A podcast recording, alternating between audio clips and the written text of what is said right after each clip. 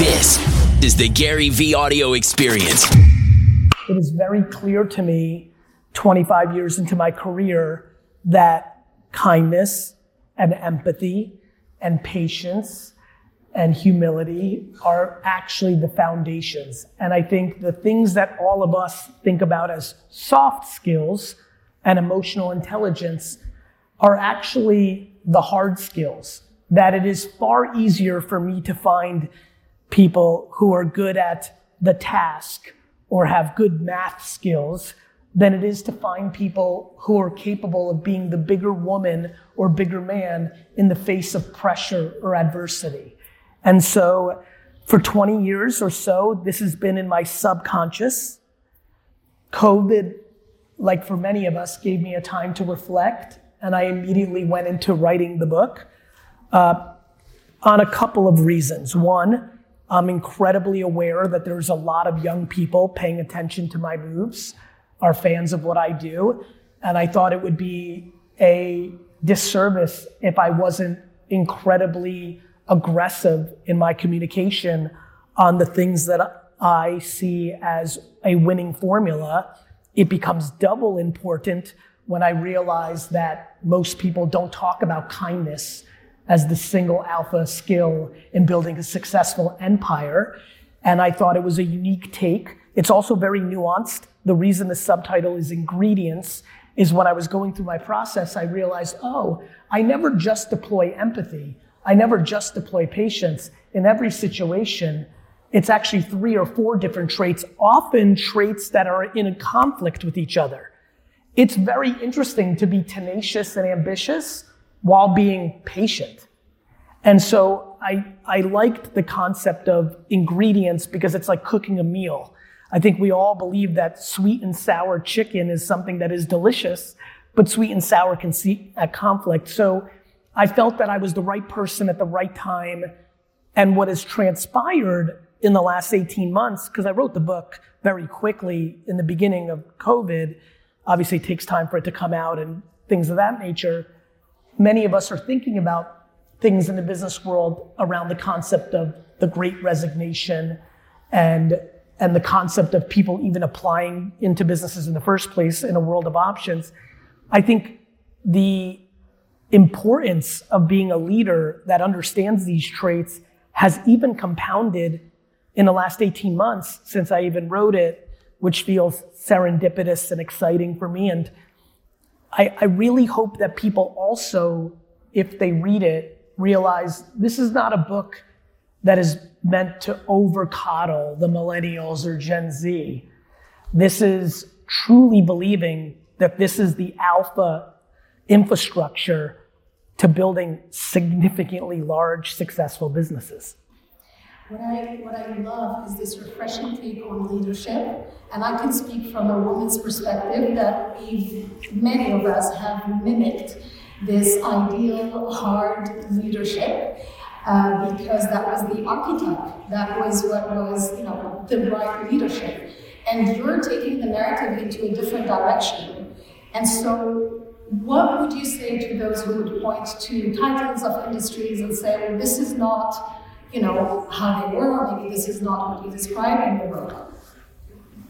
Look, I believe that you can have short-term success in many ways, and I believe that the world has been very clear to us over the last centuries that fear and negativity are sometimes a fuel for short-term success.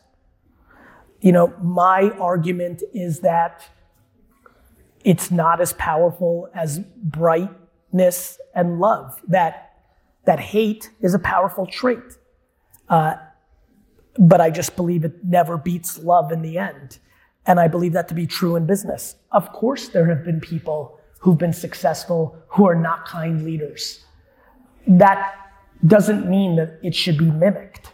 And I would also ask if you have the luxury of interacting with people in their 80s and 90s, and especially those who've had major financial success by being mean and negative.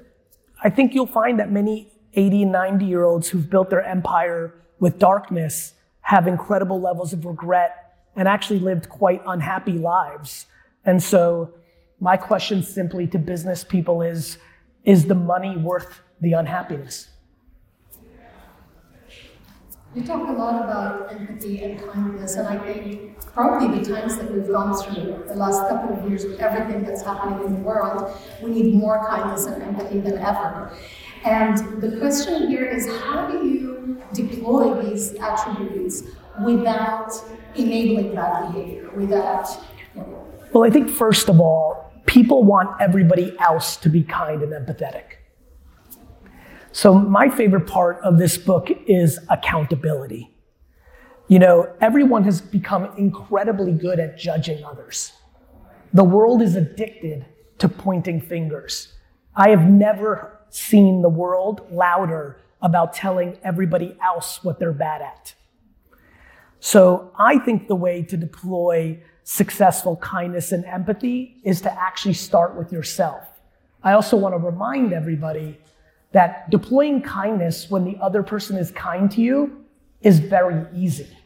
I challenge the world to start having a conversation with itself of does it have the ability to be kind and empathetic in the face of negativity? My leaders are incredibly kind to my employees when everything's going well. I don't need peacetime generals.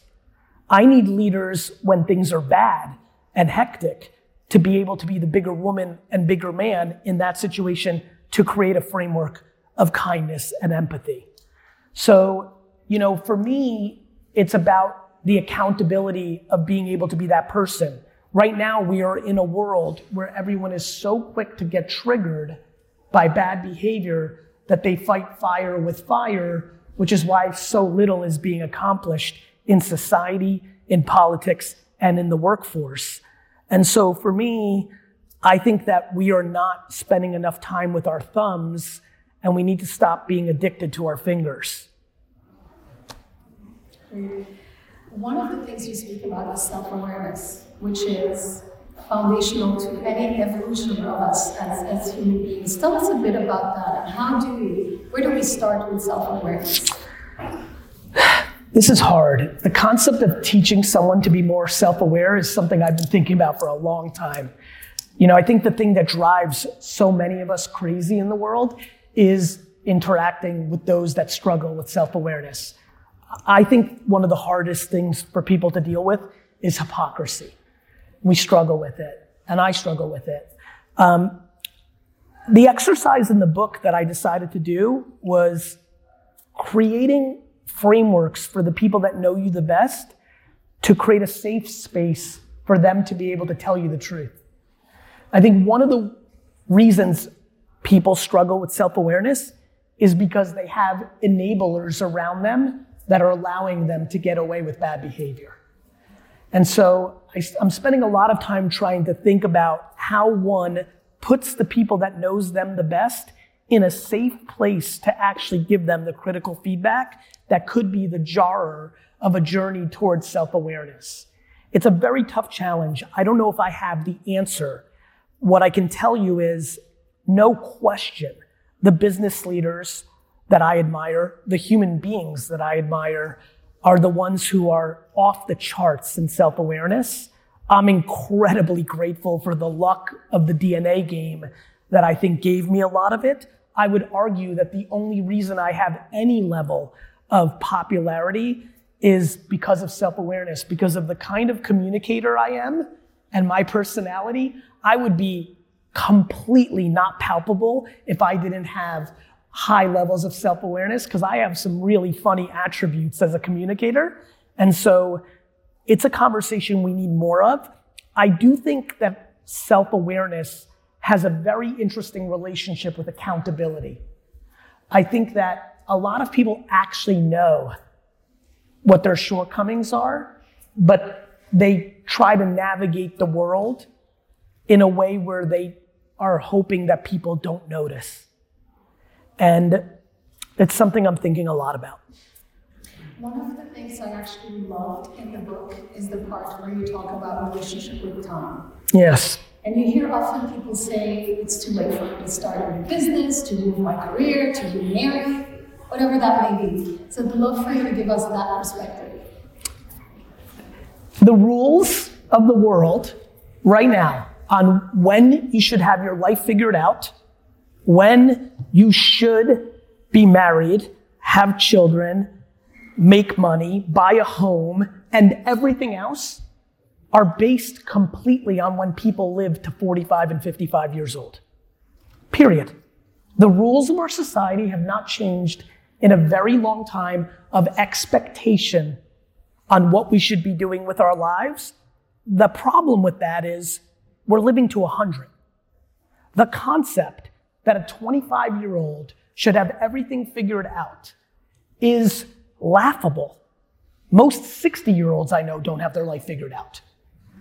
Why are 25 year olds putting such pressure?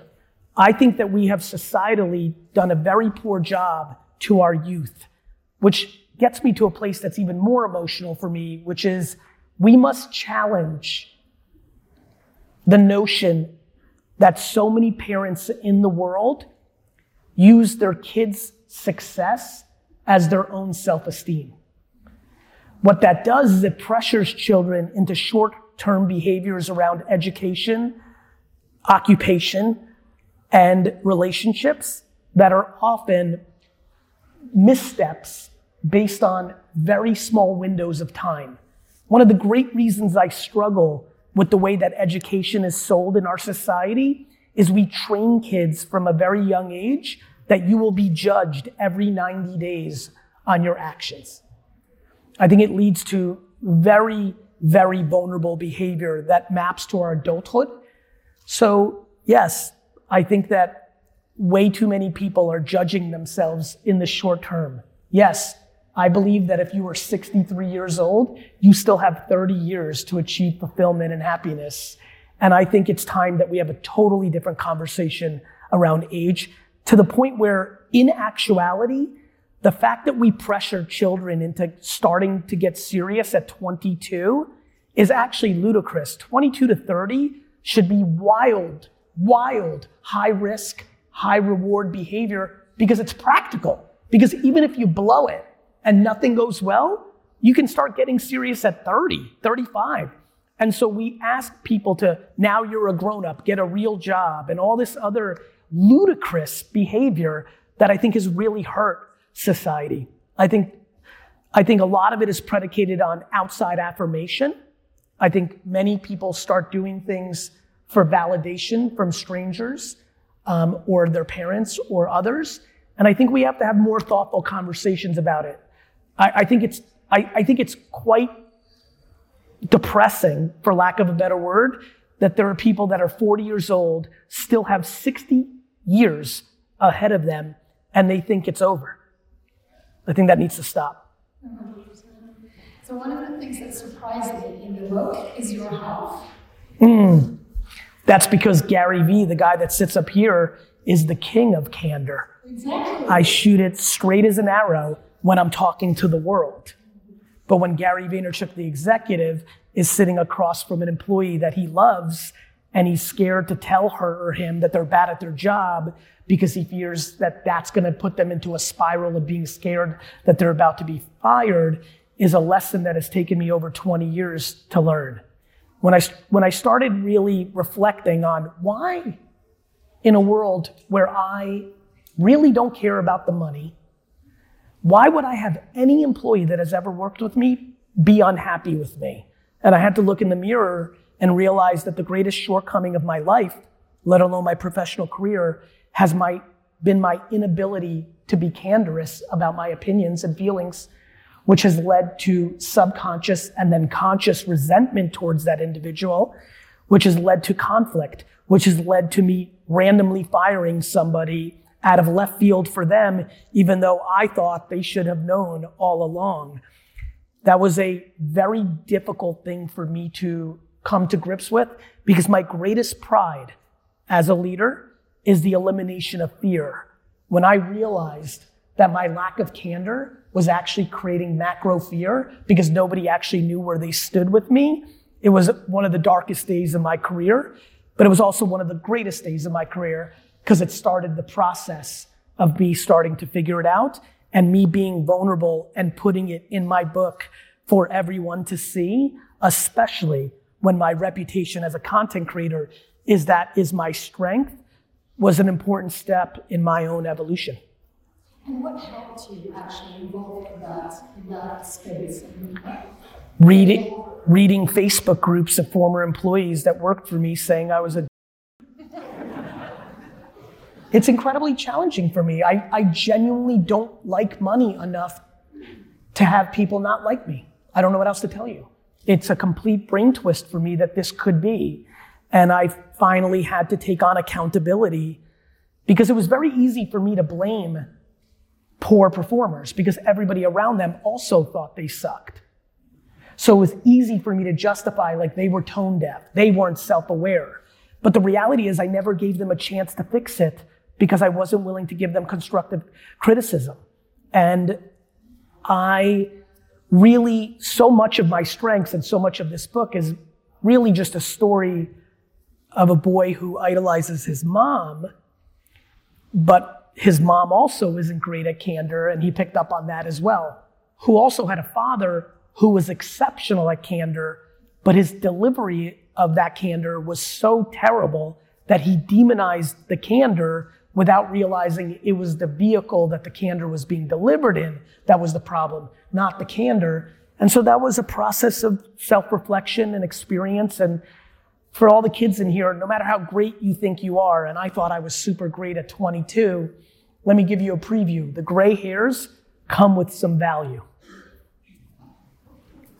So on another another attribute, optimism. Mm. So it's easy to be optimistic when things are good, when you face a hurdle or two. But if life is knocking you every day, if things are really hard, where do you draw optimism from? Well, this is where the ingredients come into play.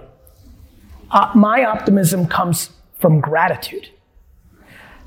When you are grateful for what you have versus envious for what you don't have, optimism comes second nature. Life is always going to be challenging, but perspective is something we all need a lot more of. We sit here today in this gorgeous room while 850 million, almost 10% of the world, does not have access to clean water. 850 million people in this world do not have access to clean water. I have not been able to put the pieces together to be upset about a business deal going awry in a world where 850 million other people don't have access to clean water. I am dumbfounded by people's inability to be grateful for what they have. For me, optimism is second nature because I'm completely based in fundamental gratitude.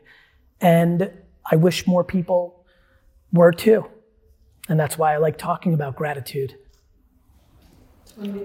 Um, those attributes that we speak about, they, they um, beautifully selected, and the way that you put those ingredients together actually are so practical in terms of how one can use this, this book to, to evolve and to kind of you know, reflect.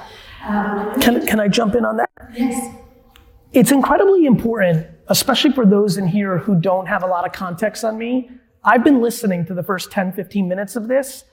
Let there be no confusion. I am a full pledged operator. I am only grounded in practicality. For 22 of the last years, I have been responsible to make payroll 100% on my own back. Everything I'm talking about right now is the framework for those successes. Yet, I could be very empathetic that somebody listening right now may think that this is a very optimistic, delusional ideology. That is why I wrote the book. This is the furthest thing from delusion. But society, for over a hundred years of business, have told all of you that the things I'm talking about almost have no place in business or is a very nice to have as long as you have all the other skills. I promise you, all those other skills are a commodity. The reason most businesses fail is because they're incapable of firing the people that are producing dollars but are destroying morale.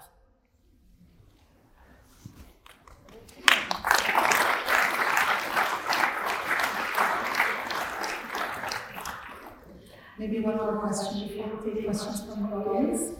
Um, Gary, with these attributes, is, is this something that actually we can work on, or are we like you know, we're born with empathy or not? Uh, This is a great question. I believe that we are born with a lot of our traits. I believe we are then parented and some of the traits go up and down. I believe we are environments of our neighborhood, our country, our culture. When I tell you the thing that comes least natural to me in the world is candor one on one, and for me to see where I am today as a 46 year old man, everybody in this room has the ability to grow in many of these attributes. Most don't want to put in the work. Most would prefer not to do the things that come hard to them. Most would hope that it goes unnoticed. Nothing goes unnoticed. People may not tell you, but nothing goes unnoticed. I believe in the human spirit. The world is very black and white to be on this one. People evolve. People change. People can get stronger at certain things. People can get weaker at certain things. And so I am incredibly optimistic on humans' capacity to evolve. What it requires is first acknowledging its truth, seeing it.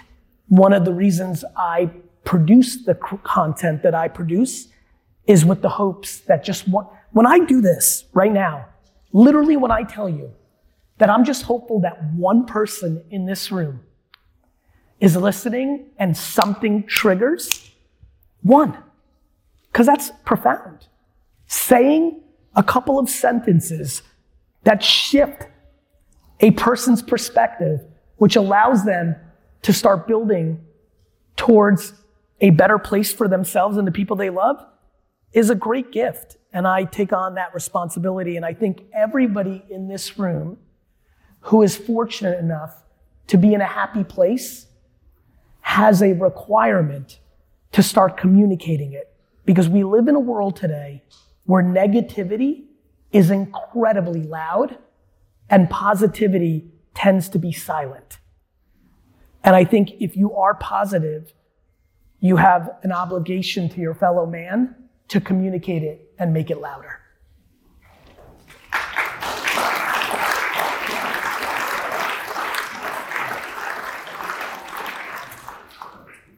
Perhaps we take a few questions from the audience? Yeah, these microphones that are lined up here excite me to no end. I hope that tons of people, I hope tons of people, is that how we're doing it? People are going to come up to mics? Please, I mean, I see a lot of hands. Line up and there's a lot of mics. Let's line up and do it. Let's go, ladies first.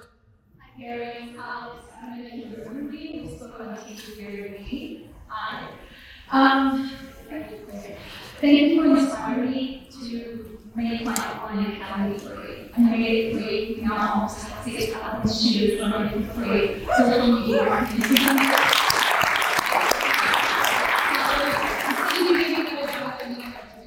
Also, shout out to your Ivo because as soon as you talked about Ivo, I just jumped on it. Now I have such a great community in America. I'm a man that Americans would kind of be drawn into me and they would learn from me. So thank you. I get to clients in the US and it's been amazing to talk to Greg. And so thank you for that. You're welcome. Only 12 books, so thank you for the NFT drop. I need to look away to some of you every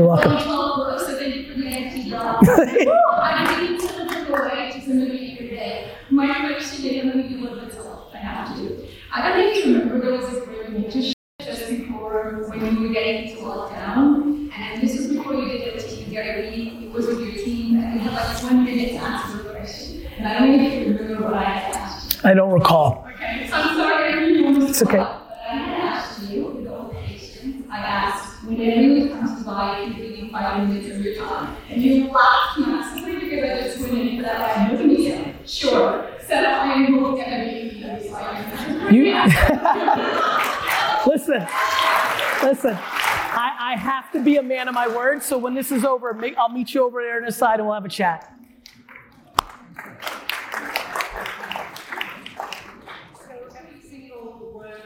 What's your name? Nice to meet you. A social enterprise called Safe Space and we're helping organizations become more psychologically safe. built off my burnout, burnout and as a nearly 40 something year old, I am really struggling to kind of be that person for my company in order to make that happen. Most of that is because I'm almost trying to convince people that it's the right thing to do. Yes. It is exhausting beyond belief. What is your advice for teaching your ingredients to a alien that's coming from the planet that just One, one of the reasons I never burn out is because I have no interest in convincing anyone about anything. I don't. I'm, I'm, not, I'm not sitting here sharing my thoughts here today to convince you. I'm sitting here to communicate my conviction. There's a very big difference between convincing and communicating conviction. I'm not interested in convincing you that NFTs are big. I have no interest. I, I had no passion three years ago to convince you that TikTok was an opportunity, or seven years earlier that Instagram was an opportunity, or that social media was an opportunity, or that YouTube was an opportunity. I think people burn out because they try to convince the unconvincible. I'm a bigger fan of sharing my convictions and letting history play itself out. I think what that does is gives you more energy. You're not spending your tr- time on the have nots. You're engaging with the energy of the people that have joined the haves. And so trying to convince an organization to do the right thing is historically a bad use of time. What I tell a lot of my friends who want to change within their organizations or my community is you, if you love the organization or you love the stability of the paycheck the organization gives you, you do the best you can communicating. And if you're unable to move the needle, you take on accountability and have the ability to go do it somewhere else. Cheers. shout out anyone works for a company that doesn't make water convince everybody safe space on this process. Thank you. Cheers. Hey, uh, my name is NFP. I'm very happy and excited to be here because eight years ago, actually, you changed my life. Why? Because uh, I didn't know what to do, and I, I've been, I heard you a lot talking about juggling balls. I didn't know what, which ball should I choose. So I chose only kind- kindness, and that's why uh, I want to say I'm sorry because since been following you, I never put a comment, I never put a video on my story, but I choose to do one thing. I made those presents saying you are beautiful. And since seven years from now, Lebanon, my country, in Dubai, everywhere, what it is my job, I always say to people, show it bits of appreciation. And I, I just want to say to people that they are, they are so beautiful. And I want to tell you that you are so beautiful because it changed my life.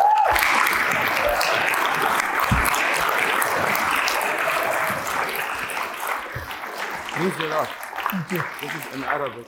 And Tahalo, it means you are beautiful. It's not because you are beautiful.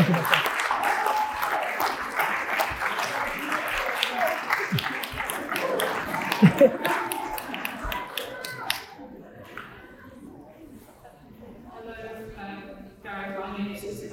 so much for being here and sharing those amazing um, insights into your personality you raised a really important issue that 850 million people do not have access to clean water, and this is a, a global problem. Can you use, can you gather us here and find a solution that we can work on to change that world?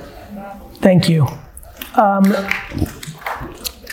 you know, I'm in the business of saying a couple sentences that highly impact people and change their direction.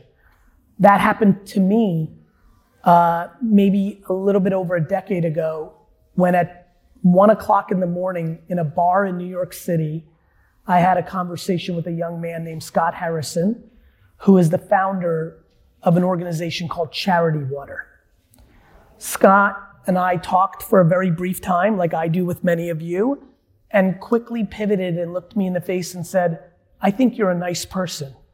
And I said, Thank you. He said, Let me ask you a question. I said, Go ahead. He said, You strike me as the kind of guy that's going to go on to be very successful and then in your older age give a lot of money to charity. I said, That's probably right. That's how I see it. He said, Why not start giving it now? And it forever changed my life. I realized that that's right. Like, why wouldn't I be giving along the way? Why did I have to collect and in my old age? Not to mention, it feels good along the way. He also then said something very profound to me. He said, Gary, do you know that there's a billion people on earth that don't have access to clean water? And it was stunning. And I started to do my homework. The fact that we've eliminated 150 million people in such a short period of time is profound. If you are affected by what I shared here today, I highly recommend that you Google charity water and understand what building wells in predominantly Africa can mean to changing this outcome. I'm an incredibly proud well member of that organization, and I'm also currently working with Scott on a strategy of getting an enormous amount of Ethereum donated to then be converted to the dollar to then build more wells. I believe in our lifetime we can get it to zero because what's powerful is that Scott treats charity water like a startup. It, he, every dollar, every dollar that is donated to charity water by an individual goes directly 100% into building wells. Because people like myself make large donations to pay for the staff so that every other donation can go directly to the impact. So even if you go to the website and donate $10, those $10 are going to go towards somebody in the process of building a well to bring clean water. It's incredibly intoxicating and fulfilling to make other people happy. And I think more people should practice it. Um, I'm very grateful for the question.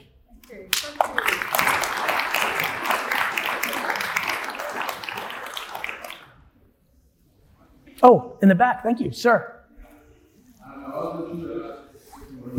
My friend, can you get closer to the mic? Yeah, uh,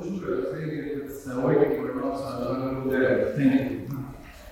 So my name is Saad, actually my question is a bit technical. So uh, I just wanted to know your opinion. Do you think that the market is uh, correlated to the crypto market, and uh, do you see any decoupling happening soon? I apologize. I didn't fully clearly hear it. One more time. Yeah, I was asking it. Uh, it's a bit technical question. So uh, I know like some people now are saying that uh, the NFT market is inversely proportional to the crypto market. So I just wanted to know, do you, also like agree with that? And yes, uh, you see any decoupling happening soon? Is the question that the NFT market is disproportionately larger than the crypto market? No, no, no. So it's like There we go. There we go. Go ahead. So it's like uh, inversely, uh, like uh, relating. It's the relation is inver- inversely proportional with crypto. So whenever crypto is going up, I see. yeah. Um, I think the world is still based on the dollar, whether that's the USD or the euro. And so the reason you see that happening is the society is not Ethereum based. It is not Bitcoin based. And so when it dips and the NFT goes up or vice versa, that is a reaction to the fact that most people are still based on the dollar or the currency of their society. Over the next decade or two, if currencies become more prevalent and the standard of how people see it, you won't see that reaction to the NFTs. But as long as society continues to be dollars based, you'll see that reaction every time because people are calculating in dollars, not in Ethereum. Cheers. Oh. Yo. Not gonna lie, my heart is beating so fast right now. I am a person who public speak in front of everyone every time. I speak a lot. Everyone me to shut up. I'm a great dancer. I used to be a great dancer. I be champion of UAE and Middle East for so many years. I have traveled 40 countries. I have did very well to support my family. buy a home, did everything that I need to do in the sense of community that everyone told me what to do. And this year, and I think COVID time, like all of us, we were all lost. We were all stuck in our beliefs. And you, you Gary and Jason Wilson, who made the book uh, Battle Cry, if you heard about it, have changed my life. You made me understand what does a human need to be. Human. That's it. It's very simple. And from that perspective, I knew what I wanted to do in my life. Like, I actually know what I want to do in my life. I wake up in the morning, make my coffee, look at the balcony and say, you know what? The day begins. Let's do this. I go out with a smile. I share my input. I started a YouTube channel because of you. I honestly believe in sharing my input to the world. Even if five viewers are watching, I don't really care. I was so happy, and these five viewers actually call me every day to ask me input of life. Will, will it be cryptocurrency or will it be a normal life? I have five viewers who call me, and this makes me feel so useful. I'm actually shaking right now. And I've been on stage worldwide. I've won so many championships in my life, and I was holding trophy and I never shake. But speaking about this, being open like a human and love and really understand how to handle my emotions was one of the hardest things in my life. I was never taught about the way other people got it. So I did come from the ghetto, I came from the lowest of low. And I'm telling you, thank you so much. I'm not here to ask you questions. I'm here to say thank you. Keep doing what you're doing. Do not stop. I won't. Love you, man. Love you back. Thank you. Uh, this is so awesome to be here. Thank you. okay, I used to be a scientist a couple of years ago, and I so vividly remember that one day I was punished by my company for being compassionate, Mm. um, where they came up to me and they're like, "You're supposed to do, your job." When I was looking after someone who Mm. had a heart attack, that was the day I decided that I don't want to do this. And I was I was looking at your content all these days, and that was my trigger point. And I decided to pursue photography on the weekends. And now it's been four years. I've done that full time, freelance. I freaking love it. and like I always big thing for me is art saved me, and that was my savior. And now I'm into NFTs, and I'm, I'm trying to bring more people into this space. I'm building a company in the NFT space.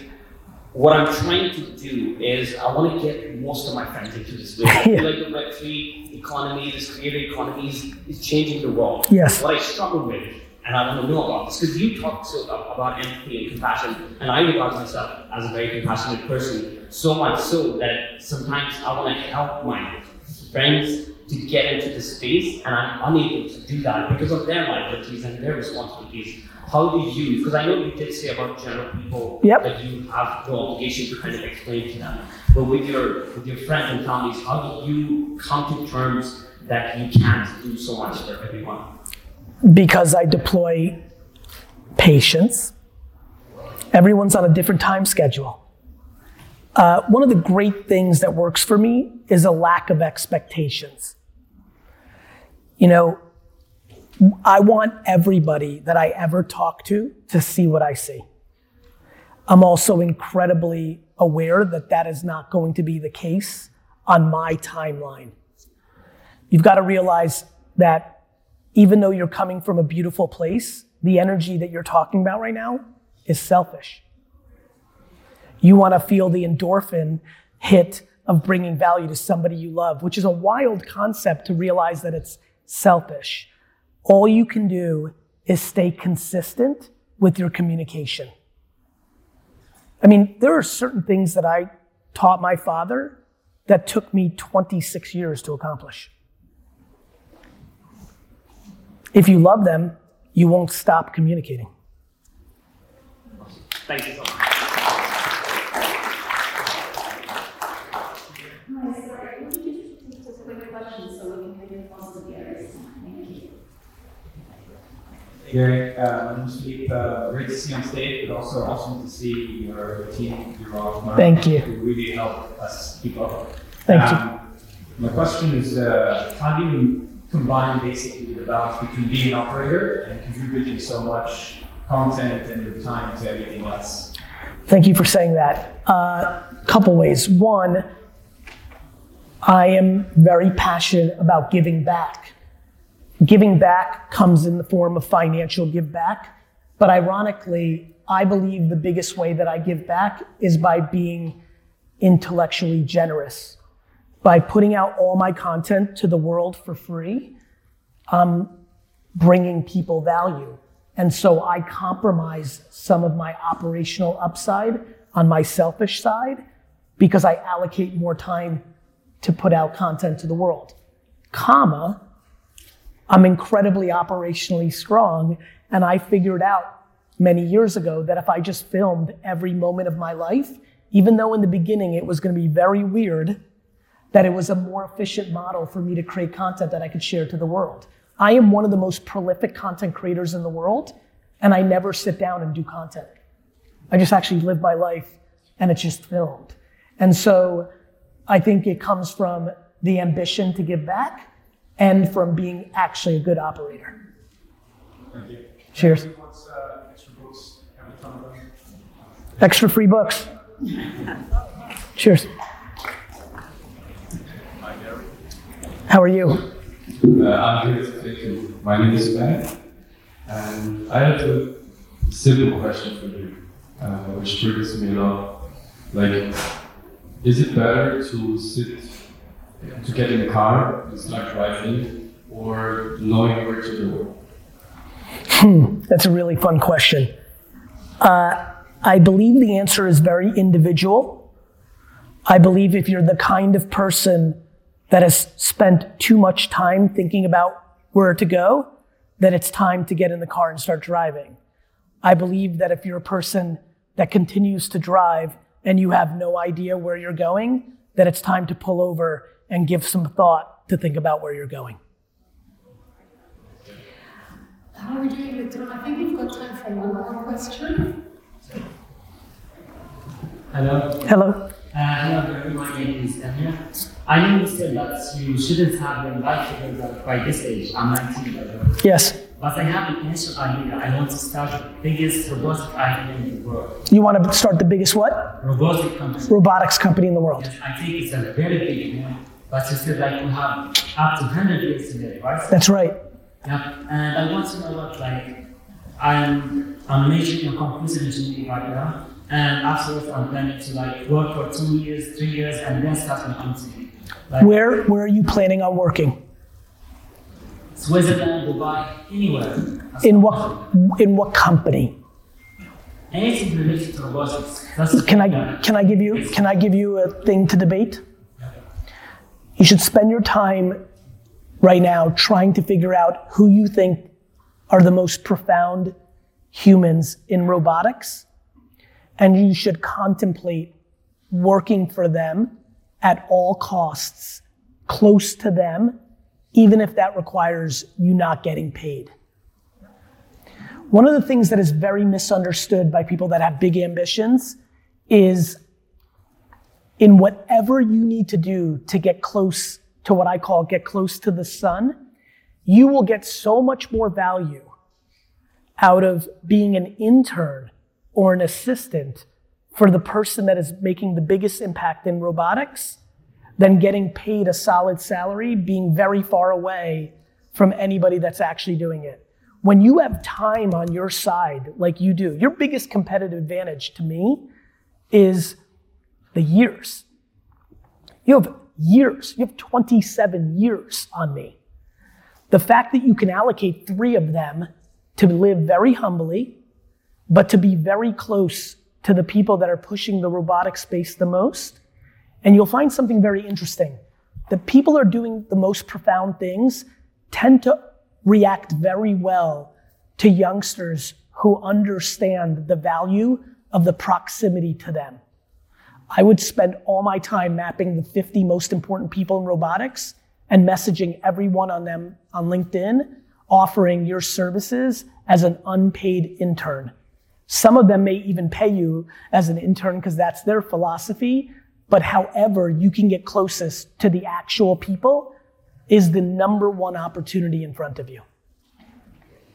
Thank you so much. You're welcome. You could be here all day. and taking questions. Unfortunately, the session is drawing to an end. And just before we uh, have the last word, I just wanted to take a moment to thank a few people who made this happen. Uh, thank obviously our incredible audience this evening. Thank you so much everyone